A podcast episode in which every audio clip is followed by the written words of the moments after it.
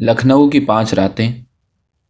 چوتھی رات، دیکھ آ کر کوچے چاکے گریباں کی بہار۔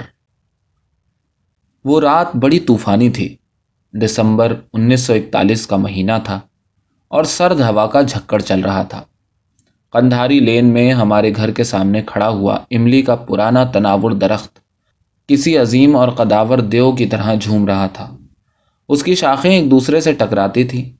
اور سائیں سائیں کی مسلسل آوازوں کے ساتھ بے شمار چھوٹی چھوٹی پتیاں برسنے لگتی تھیں۔ ہوا ہزاروں پروں سے پرواز کر رہی تھی۔ سڑکوں کی بجلی کی بعض روشنیاں جو کھمبوں کے بجائے تاروں سے لٹکی ہوئی تھیں، لمبی لمبی پینگے لے رہی تھیں اور سائے دیوانہ وار ناچ رہے تھے۔ خود ہمارے سائے بھی کبھی پیچھے اور کبھی آگے آ کر ناچنے لگتے۔ رات اپنے شباب پر تھی اور ہمارے دلوں میں ایک احساس فتح مندی تھا۔ ہم آل انڈیا ریڈیو سے نو وارد شعراء کا مشاعرہ پڑھ کر واپس آ رہے تھے۔ نو وارد شعراء کا مشاعرہ منتظم آل انڈیا ریڈیو لکھنؤ کے اسٹیشن ڈائریکٹر سومناتھ جب معشوق عاشق پیشہ صدارت کے فرائض شاعر انقلاب جوش ملی آبادی نے انجام دیے۔ آج خود ان کے نظم سنانے کا کوئی سوال ہی نہیں پیدا ہوتا تھا۔ وہ نو عمر ترقی پسند شاعروں کا کلام سننے آئے تھے۔ وجی اور سرخ و سپید رنگ، دل نواز اور معصوم تبسم۔ آنکھوں میں شفقت، محبت اور غرور، باقی سارے انداز میں ایک باوقا رندی۔ جوش کی بحث صدارت میں پسو پیش نہ کر۔ جوش تو قبل رندان جہاں ہے ساقی۔ مشاعرہ سننے والے لکھنؤ کے صاحبان ذوق وہ بھی جو نئی شاعری کے پرستار تھے اور وہ بھی جن کے ماتھے پر بل پڑے رہتے تھے۔ آج وہ دیکھنے آئے تھے کہ نو وارد شعرا پر کیا بیتی ہے۔ انہی کے ہجوم میں سجاد ظہیر، ترقی پسند تحریک کے بانی اور میر کارواں، ابھی نو عمر ہیں۔ انگلستان سے تعلیم ختم کر کے واپس آئے ہیں، جیل میں رہ چکے ہیں۔ بیماری کی وجہ سے رہا کر دیے گئے ہیں۔ لیکن چہرے پر طالب علمی کی معصومیت باقی ہے۔ بھاری بھرکم جسم ہے، بہت نازک ہاتھ ہیں۔ شخصیت میں مٹھاس ہے۔ رضیہ ان کی بیوی ہیں۔ گندمی رنگ، چھریرا جسم، الہ آباد یونیورسٹی سے اردو میں ایم اے کیا ہے۔ مایا سرکار مہیلا ودیالیہ میں انگریزی پڑھاتی ہیں۔ بنگالی ہیں لیکن لکھنؤ کی نفیس اردو بولتی ہیں۔ Professor D P Mukherjee Bengali زبان کے مستند ادیب اور نقاد، موسیقی کے پرستار، شعر و شاعری کے دل دادا انتہائی ترقی پسند، لکھنؤ یونیورسٹی میں معاشیات اور سماجیات کی تعلیم دیتے ہیں۔ بولتے ہیں تو منہ سے پھول جڑتے ہیں۔ نفیس بنگالی دھوتی اور کرتا پہن رکھا ہے۔ کندھوں پر ایک کشمیری شال ہے۔ ہونہار طالب علموں کی تلاش میں رہتے ہیں۔ اور انہیں اپنے گھر پر بلا کر چائے پلاتے ہیں اور کتابیں پڑھنے کے لیے دیتے ہیں۔ اردو کم سمجھتے ہیں، لیکن بلا کی ذہانت ہے۔ اچھے اور برے شعر میں تمیز کر لیتے ہیں۔ انہیں خوشی ہے کہ نو وارد شعراء میں ان کی یونیورسٹی کا ایک طالب علم بھی ہے۔ احمد علی، جو ابھی ابھی انگلستان سے واپس آئے ہیں، اردو میں چند افسانے لکھے ہیں۔ اور انگریزی میں ایک ناول جس پر فاسٹر کا دیباچہ ہے۔ بڑے ادیب سمجھے جاتے ہیں۔ گوہر سلطان، جس کے گلے کی دھوم ہے حیات اللہ انصاری اردو کے مشہور افسانہ نگار اور ہندوستان ہفتہ وار کے ایڈیٹر، نئے شاعروں کے طرفدار، لیکن ناقدانہ انداز لیے ہوئے۔ انور جمال قدوائی اپنے مخصوص بہکے ہوئے انداز کے ساتھ سیاست میں عملی دلچسپی نہیں لیتے، ادب کی تخلیق نہیں کرتے، لیکن نظریاتی اور جذباتی طور سے دونوں کے معاملے میں انتہائی انقلابی اور سبت حسن سر سے پاؤں تک عشق کا مجسمہ۔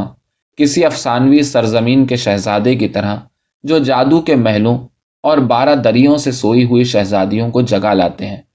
حسین چہرہ، جامع زیب جسم، نفیس ترشے ہوئے ہونٹ، بڑی بڑی بے قرار آنکھیں اور نہایت مہذب اور سلجھی ہوئی زبان۔ شاعر ان کے دوست نہیں، درباری ہیں۔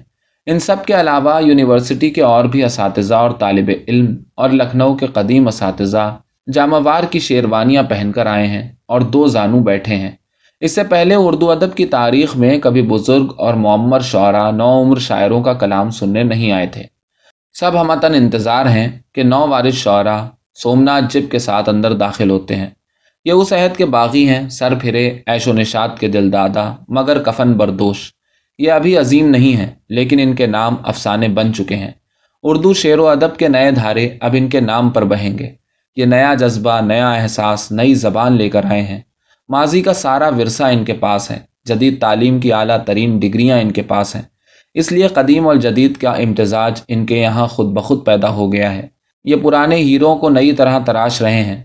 ہجر و وصال کی داستانیں ان کو آتی ہیں۔ محبوب کے وعدۂ فردا کی لذت سے واقف ہیں۔ لیکن ہندوستان کی آزادی ان کی سب سے بڑی محبوبہ ہے۔ اور اس محبوبہ کے سامنے نئی شاعری پر اعتراض کرنے والوں کی گردن بھی جھک جاتی ہے۔ نوبارش شعراء کی طرف بے شمار نگاہیں اٹھتی ہیں۔ نگاہیں جن میں محبت کی گرمی ہے۔ نگاہیں جن میں سرد مہری ہے۔ عاشقانہ نگاہیں، رقیبانہ نگاہیں، لیکن ہر نگاہ میں ایک سوال ہے۔ کون کون ہے؟ یہ مجاز ہے۔ خوش پوش مگر چاک گریباں۔ آنکھوں کی گہری اداسی میں شوخی کی بجلیاں چمک رہی ہیں۔ اس کے باریک ہوٹوں کی نرم شریر مسکراہٹ کو لکھنؤ میں کون نہیں جانتا۔ اس کے گلے اور شعر میں بقول فیض کے مغنی کے نغمے کا وفور ہے۔ جوش نے اس کی شخصیت کو ایک فقرے میں سمیٹ لیا ہے۔ وہ ایک نگاہ میں دنیا کے سارے حسن کو اور ایک گھونٹ میں دنیا کی ساری شراب کو پی جانا چاہتا ہے۔ اس محفل کیف و مستی میں، اس انجمن عرفانی میں سب جام بکف بیٹھے ہی رہے۔ ہم پی بھی گئے، چھلکا بھی گئے۔ اور یہ فیض احمد فیض ہے۔ لاہور کے گلی کوچوں کی تخلیق، چہرے کی مسکراہٹ، اداس ہے۔ لیکن آنکھیں نرم اور محبت بھری۔ آواز میں ہلکا سا گداز اور شیروں میں دل کی دھیمی دھیمی آنچ جو لفظوں کے سنگیت کو پگھلا کر رنگ بنا دیتی ہے اور ہر مصرع ایک پینٹنگ بن جاتا ہے۔ ایک حسین و جمیل تصویر جو دل میں آویزاں ہو جاتی ہے۔ تشبیہیں اور استعارے نرم رو شیروں کے اندر بجلیوں کی طرح کونتے ہیں اور آنکھیں چکا چوند ہو جاتی ہیں۔ مگر یہ وہ بجلیاں ہیں جو صرف فیض ننے ننے شراروں سے بنا سکتا ہے۔ دل کے ایوا میں لیے گل شدہ شموں کی قطار۔ نور خورشید سے سہمے ہوئے، اکتائے ہوئے۔ اس نے محبوب کے سیال تصور کی طرح اپنی تاریکی کو بھینچے ہوئے، لپٹائے ہوئے۔ اور یہ جذبی ہے، سب سے بے نیاز اور سب سے الجھتا ہوا۔ حساس چہرے پر عمر بھر کے مصائب اور مفلسی کی تلخی۔ آنکھوں میں محبت کی بے پناہ بھوک اور حسین ترنم میں ایک کیفیت جس کو اس کی آواز کی رچی ہوئی سرشاری بھی نہیں چھپا سکتی۔ کسی کا احسان اٹھانے کو تیار نہیں ہے۔ زندگی کو بھی دھتکارتا ہے اور موت کو بھی۔ نہ آئے موت، خدایا تباہ حالی میں۔ یہ نام ہوگا غم روزگار، سہ نہ سکا۔ اور یہ مخدوم محی الدین ہے۔ حیدرآباد کا انقلابی سنگ اسود سے تراشا ہوا آبنوسی چہرہ۔ بلند پیشانی، شگفتہ آنکھیں، مسکراہٹ میں گرم جوشی اور باتوں میں بے انتہا یقین اور اعتماد۔ ترنم بے پناہ ہے، جس میں صرف نشات ہی نشات ہے۔ انقلاب اور رومان کے دو راہے پر کھڑا ہوا انتظار کر رہا ہے۔ کہنا مشکل ہے کہ یہ دکن کی کسی سانولی سلونی محبوبہ کا انتظار کر رہا ہے یا ہندوستان کی آزادی کا۔ رات بھر دیدہ نمناک میں لہراتے رہے، سانس کی طرح سے آپ آتے رہے، جاتے رہے۔ پتیاں کھڑکی تو میں سمجھا کہ آپ آ ہی گئے۔ سجدے مسرور کے مسجود کو وہ پا ہی گئے۔ آ گئی تھی دل مستر میں شکے بائی سی، بج رہی تھی میرے غم خانے میں شہنائی سی۔ اور یہ جانسار اختر ہے نو وارث شعرا کے ہجوم میں تنہا، جسے شاعری اپنے والد مستر خیر آبادی سے ورثے میں ملی ہے۔ اپنے آپ سے الجھا ہوا خود ہی سنجیدہ ہو جاتا ہے اور خود ہی مسکراتا ہے۔ یہ ستارے، یہ لگن، یہ سرد پھول۔ آسماں جیسے جلے لاشے کی دھول۔ چاند جیسے ایک بے امت رسول۔ دوست سب کچھ بھول جانے دے مجھے۔ اور یہ سردار جعفری ہے۔ کرشن چندر کا یہ کہنا ہے کہ اس کے چہرے پر ہنستے ہتھوڑے کا نشان ہے۔ پروفیسر محمد مجیب کی رائے ہے کہ وہ رنگین تصویریں نہیں بناتا۔ بلکہ پتھروں سے بت تراشتا ہے۔ سرمائے کے سمٹے ہوئے ہوٹوں کا تبسم، مزدوروں کے چہرے کی تھکن ہے کہ نہیں ہے۔ وہ زیر افق صبح کی ہلکی سی سپیدی، ڈھلتے ہوئے تاروں کا کفن ہے کہ نہیں ہے۔ پیشانیاں افلاس سے جو پھوٹ رہی ہے، اٹھتے ہوئے سورج کی کرن ہے کہ نہیں ہے۔ نووارث شعرا کے اس مشاعرے میں نون میم راشد کے بھی آنے کی خبر تھی، جس کے سر اردو شاعری میں آزاد نظم کا صحرا ہے۔ پترس کے نزدیک وہ ایشیا کا سب سے بڑا شاعر ہے، لیکن یہ حقیقت ہے کہ اردو زبان راشد کو کبھی فراموش نہیں کرے گی۔ مشاعرہ ختم ہونے کے بعد جب ہم آدھی رات کو گھر واپس پہنچے تو آندھی اور طوفان کا زور کچھ اور بڑھ گیا تھا۔ سردی بھی بلا کی تھی۔ گھر میں فرنیچر کے نام پر ایک میز، بیت کی چند کرسیاں اور مونچ کے تین پلنگ تھے۔ انہیں کنارے سرکا کر زمین پر چٹائیوں کا فرش بچھا دیا گیا تھا۔ آتش دان میں آگ جل رہی تھی۔ اس کے اوپر کارنس تھی اور کارنس کے اوپر دیوار پر اسپین کی ایک مجاہد خاتون کی بڑی سی تصویر لگی تھی۔ اس کی مٹھیاں بچی ہوئی تھیں، سینہ بھرا ہوا تھا، جس کی دوشیزگی کو فوجی لباس بھی نہیں چھپا سکتا تھا۔ چہرہ آسمان کی طرف اٹھا ہوا تھا اور ہونٹ شدت جذبات سے اینٹھے ہوئے تھے اور تصویر کے نیچے لکھا تھا ٹو ڈیتھ دو آندھی بالٹیوں پر جلتی ہوئی موم بتیوں کی روشنی میں وہ تصویر اور بھی زیادہ پر حوصلہ اور دلاویز معلوم ہو رہی تھی۔ کارنس کا سایہ تصویر کے ابھرے ہوئے سینے تک پہنچتا تھا اور ایسا معلوم ہوتا تھا جیسے یہ پرجوش شکل موت کے اندھیرے سے زندگی کا پیغام لے کر ابھر رہی ہے۔ ایک طرح وہ تصویر ہمارے رومانی اور انقلابی جذبات کی ترجمان تھی۔ ہم بھی موت سے نبرد آزما ہونا چاہتے تھے۔ اسپین ہمیں اپنا ملک معلوم ہوتا تھا، کیونکہ وہ فاشزم کے خلاف آزادی اور انسانیت کے حسین خوابوں کے لیے لڑ رہا تھا۔ اسپین کی آزادی اپنی آزادی تھی۔ اور وہ مجاہد خاتون آج کی رات ہماری محفل میں شریک تھی اور ہندوستان کی آزادی کے متوالوں کا حوصلہ بڑھا رہی تھی۔ کسے کے کشتہ نشد اس قبیل مانست۔ کمرے میں سکون تھا، آگ کی اور دلوں کی حرارت تھی۔ کبھی کبھی باہر چلنے والی طوفانی ہوائیں اپنے ہزاروں ہاتھوں سے ہمارے دروازے کو جھنجھوڑ دیتی تھی اور کھڑکھڑاہٹ کی آواز کے ساتھ بالٹیوں پر جلتی ہوئی شموں کی لویں تھر تھرا جاتی تھیں۔ ہم بالٹیوں کے گرد ہلکا باندھے بیٹھے تھے اور جلتی ہوئی موم بتیوں کی نرم روشنی میں ایک دوسرے کے جذبات اور محبت سے بھرے چہروں کو دیکھ رہے تھے۔ جوش ملی آبادی زیادہ دیر تک قبلہ رندان جہاں کے فرائض انجام نہ دے سکے۔ رات کے جاگنے کے معاملے میں وہ ہمیشہ کچے ہیں۔ اس لیے جب جماہیوں نے انہیں زیادہ ستایا تو وہ یہ کہتے ہوئے رخصت ہو گئے کہ رات کو جاگنا الو کی خاصیت ہے۔ محفل کی گرمی بڑھتی گئی، دلوں کا سرور بڑھتا گیا۔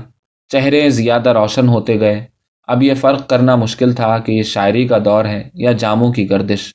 سب ہم تھے، سب نوارد تھے، سب ایک حلقے میں بیٹھتے تھے۔ سب کا الگ الگ انداز تھا، انفرادیت پہچانی جاتی تھی۔ کسی قسم کے رشک، حسد یا معاصرانہ چشمک کا پتہ نہیں تھا۔ ایک دوسرے کی تعریفیں اس طرح ہو رہی تھیں جیسے عاشق معشوق سرگوشیاں کر رہے ہوں۔ فیض نے کہا، بھائی لاہور میں ایک بہت اچھا شعر سنا تھا۔ معلوم نہیں کس کا ہے۔ جب کشتی ثابت و سالم تھی، ساحل کی تمنا کس کو تھی۔ اب ایسی شکستہ کشتی پر ساحل کی تمنا کون کرے؟ جذبی کا اداس چہرہ پھول کی طرح کھل گیا۔ یہ جذبی کا شعر تھا، جو اس سے پہلے لاہور پہنچ کر مشہور ہو چکا تھا۔ فیض اور جذبی گلے ملے۔ ابھی فیض کو بیٹھنے کی بھی مہلت نہیں ملی کہ جذبی نے بغیر کسی تمہید کے فیض کی نظم، موضوع سخن کو اپنے بے پناہ اور انتہائی دلگداز ترنم کے ساتھ پڑھنا شروع کر دیا۔ جو میں نے چند ماہ قبل نیا ادب میں شائع کی تھی۔ گل ہوئی جاتی ہے افسردہ سلگتی ہوئی شام۔ دھل کے نکلے گی ابھی چشمہ محتاب سے رات۔ اور مشتاق نگاہوں کی سنی جائے گی۔ اور ان ہاتھوں سے مس ہوں گے یہ ترسے ہوئے ہاتھ۔ باہر ہوائیں چنگھاڑ رہی تھیں۔ اور اندر جذبی کا ترنم طوفان برپا کر رہا تھا۔ فیض کے چہرے پر ایک معصوم اور تشکر آمیز مسکراہٹ تھی۔ ایک شاعر کے لیے اس سے بہتر داد اور کیا ہو سکتی تھی؟ جذبی نے پہلا بند پڑھا تھا کہ مجاز نے دوسرا بند اٹھا لیا اور اپنا راگ چھیڑ دیا۔ ان کا رخسار ہے، آنچل ہے کہ پیراہن ہے۔ کچھ تو ہے جس سے ہوئی جاتی ہے چلمن رنگی۔ جانے ان زلفوں کی موہوم گھنی چھاؤں میں۔ ٹمٹماتا ہے وہ آویزہ ابھی تک کہ نہیں۔ اب دونوں نے باری باری ایک ایک بند گا کر نظم مکمل کی۔ جذبی کے ترنم کا تار ٹوٹنے نہیں پایا تھا کہ مخدوم کا راگ بلند ہوا۔ اس کے ہاتھ میں دیوان حافظ تھا، جس کی ایک غزل وہ گنگنا رہا تھا۔ شاہ شمشاد قداں خسرو شیریں دہنا، کہ بمشگاں شکنت قلب ہماں شب شکنا بر جہاں تکیا مکن، گر قدہ می داری شادی زہرا جبینا خرو نازک بدنا اس غزل نے محفل کو اور ہی رنگ دے دیا۔ زہرا جبینوں اور نازک بدنوں کے نام کا جام کون نہیں پینا چاہے گا؟ اور اب مخدوم کی آواز تنہا نہیں تھی۔ سریلی اور بے سری سب آوازیں مل گئیں۔ حافظ کی غزل کا کورس دیر تک جاری رہا۔ دیوار پر اسپین کی مجاہد خاتون موت کی دعوت دیتی رہی۔ باہر ہوائیں دیوانہ وار دروازے کو کھٹکھٹاتی رہیں۔ مگر ہم لوگ سب سے بے نیاز حافظ شیرازی کے لفظوں میں حسینوں کے جامع صحت پیتے رہے۔ نہ جانے کس کے دل میں کون سا حسین جھانک رہا تھا۔ یہ طوفان تھما ہی تھا کہ جذبی پھر اٹھ کر کھڑا ہو گیا اور اب ناچ ناچ کر موضوع سخن کو گانے لگا۔ آج پھر حسن دل آ رہا کہ وہی دھج ہوگی۔ وہی خوابیدہ سی آنکھیں، وہی کاجل کی لکیر۔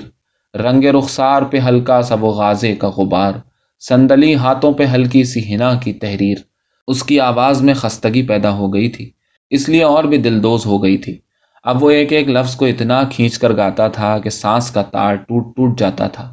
ہم نے بمشکل پکڑ کر اسے بٹھایا، لیکن وہ تڑپ کر پھر کھڑا ہو گیا۔ فیض کی موضوع سخن پھر محفل پر چھا گئی۔ لیکن تھوڑی دیر بعد جذبی کی آواز نے ساتھ چھوڑ دیا، پھر بھی وہ نظم سنانے پر اصرار کر رہا تھا۔ اب تک فیض کی ایک ہی نظم اور وہ بھی جذبی کی زبان سے اتنی بار سنی جا چکی تھی کہ سب لوگ تھک گئے تھے۔ اس لیے کسی نے خیال کو دوسری طرف موڑنے کے لیے جذبی سے اس کی نئی نظم موت کی فرمائش کر دی۔ اور جذبی کی ٹوٹی ہوئی آواز اور تھکے ہوئے ترنم نے اس میں ایک عجیب کیفیت پیدا کر دی۔ اپنی سوئی ہوئی دنیا کو جگا لوں تو چلوں۔ اپنے غم خانے میں ایک دھوم مچا لوں تو چلوں، اور ایک جامع میں تند چڑھا لوں تو چلوں۔ ابھی چلتا ہوں ذرا ہوش میں آلوں تو چلوں۔ ایسا لگ رہا تھا جیسے گزرتی ہوئی رات کے ساتھ جو آندھیوں کی رفتار سے صبح کی طرف جا رہی تھی۔ جذبی سفر کر رہا ہے۔ نہ جانے کتنی بار اس نے یہ نغمہ سنایا۔ بس اتنا یاد ہے کہ جب صبح ہوتے ہوتے آندھیاں تھم گئیں اور بالٹیوں پر جلتی ہوئی موم بتیاں چھوٹے چھوٹے سکوں میں تبدیل ہو گئیں اور ان کی تھر تھراتی ہوئی لویں دم توڑنے لگیں اور کھانے کے لیے دسترخوان بچھا تو جذبی بیچ دسترخوان پر کھڑا ہوا گا رہا تھا۔ اپنے بھیگے ہوئے دامن کو سکھا لوں تو چلوں۔ آدھی سے زیادہ محفل سو رہی تھی اور جذبی کی ڈوبتی ہوئی آواز کے ساتھ مختوم کا اداس ترنم سنائی دے رہا تھا، جو صرف اپنے لیے گنگنا رہا تھا۔ خلوت رنگی میں بھی ڈستا ہے یوں دنیا کا حال، جیسے پیتے وقت بھوکے بال بچوں کا خیال۔ ایک اور رات ختم ہو گئی جو پھر کبھی نہیں آئے گی۔ ایک اور دن شروع ہو گیا اور دیوار پر لگی ہوئی اسپین کی مجاہد خاتون کی تصویر ہمیں زندگی کی جد و جہد کی طرف چلنے کی دعوت دے رہی تھی۔ وہاں سے اٹھ کر ہم سب حیات کے میدان کی طرف نکل گئے۔ اس سفر میں جذبی کی نظم موت کا ایک زندہ و تابندہ شعر ہمارے ساتھ رہا ہے۔ میری کھوئی ہوئی آواز کہاں ہے لاؤ؟ میرا ٹوٹا ہوا وہ ساز کہاں ہے لاؤ؟ یہ شعر اپنی شکل بدلتا رہا۔ لیکن اس کا آہنگ برقرار رہا اور مخدوم کی شاعری میں اس طرح ابھرا، برق پا، وہ میرا رہوار کہاں ہے لانا؟ تشنا خوں وہ میری تلوار کہاں ہے لانا؟ یہ آہنگ فیض کی روح کے لیے نیا بانگ جرس تھا، جو آخر عمر میں فیض کو فلسطینی مجاہدوں کے خیموں میں لے گیا۔ اسپین کی مجاہد خاتون اور فلسطین کا یاسر عرفات ایک ہی مورچے کے دو نام ہیں۔ اس مورچے پر فیض کی شرکت دوسرے مجاہدوں سے مختلف تھی۔ اس میں پیکسکل کے گٹار بجانے والے فنکار کی شباہت تھی۔ جب کوکلس کان نے اعلان کیا کہ پال رابسن امریکی مزدوروں کے لیے گیت نہیں گائے گا، تو وہ سب مزدور پیکسکل میں جمع ہو گئے اور پال رابسن کے گرد اپنے انسانی جسموں کی دیواروں سے کئی حصار بنا لیے۔ دور بلندیوں پر کوکلس کلانٹ ٹیلیسکوپک رائفلیں لگی ہوئی تھیں۔ ابھی یہ جنگ شروع نہیں ہوئی تھی کہ ایک پتلا دبلا گٹار بجانے والا نوجوان آیا۔ کسی نے کہا، میاں، تم یہاں کیا کر رہے ہو؟ یہاں جھگڑا ہوگا، فساد ہوگا، گولیاں چلیں گی۔ اس نے کہا کہ مجھے جھگڑے، فساد سے کوئی دلچسپی نہیں ہے۔ میں امن پسند آدمی ہوں۔ میں تو پال رابسن کے گیت سننے آیا ہوں۔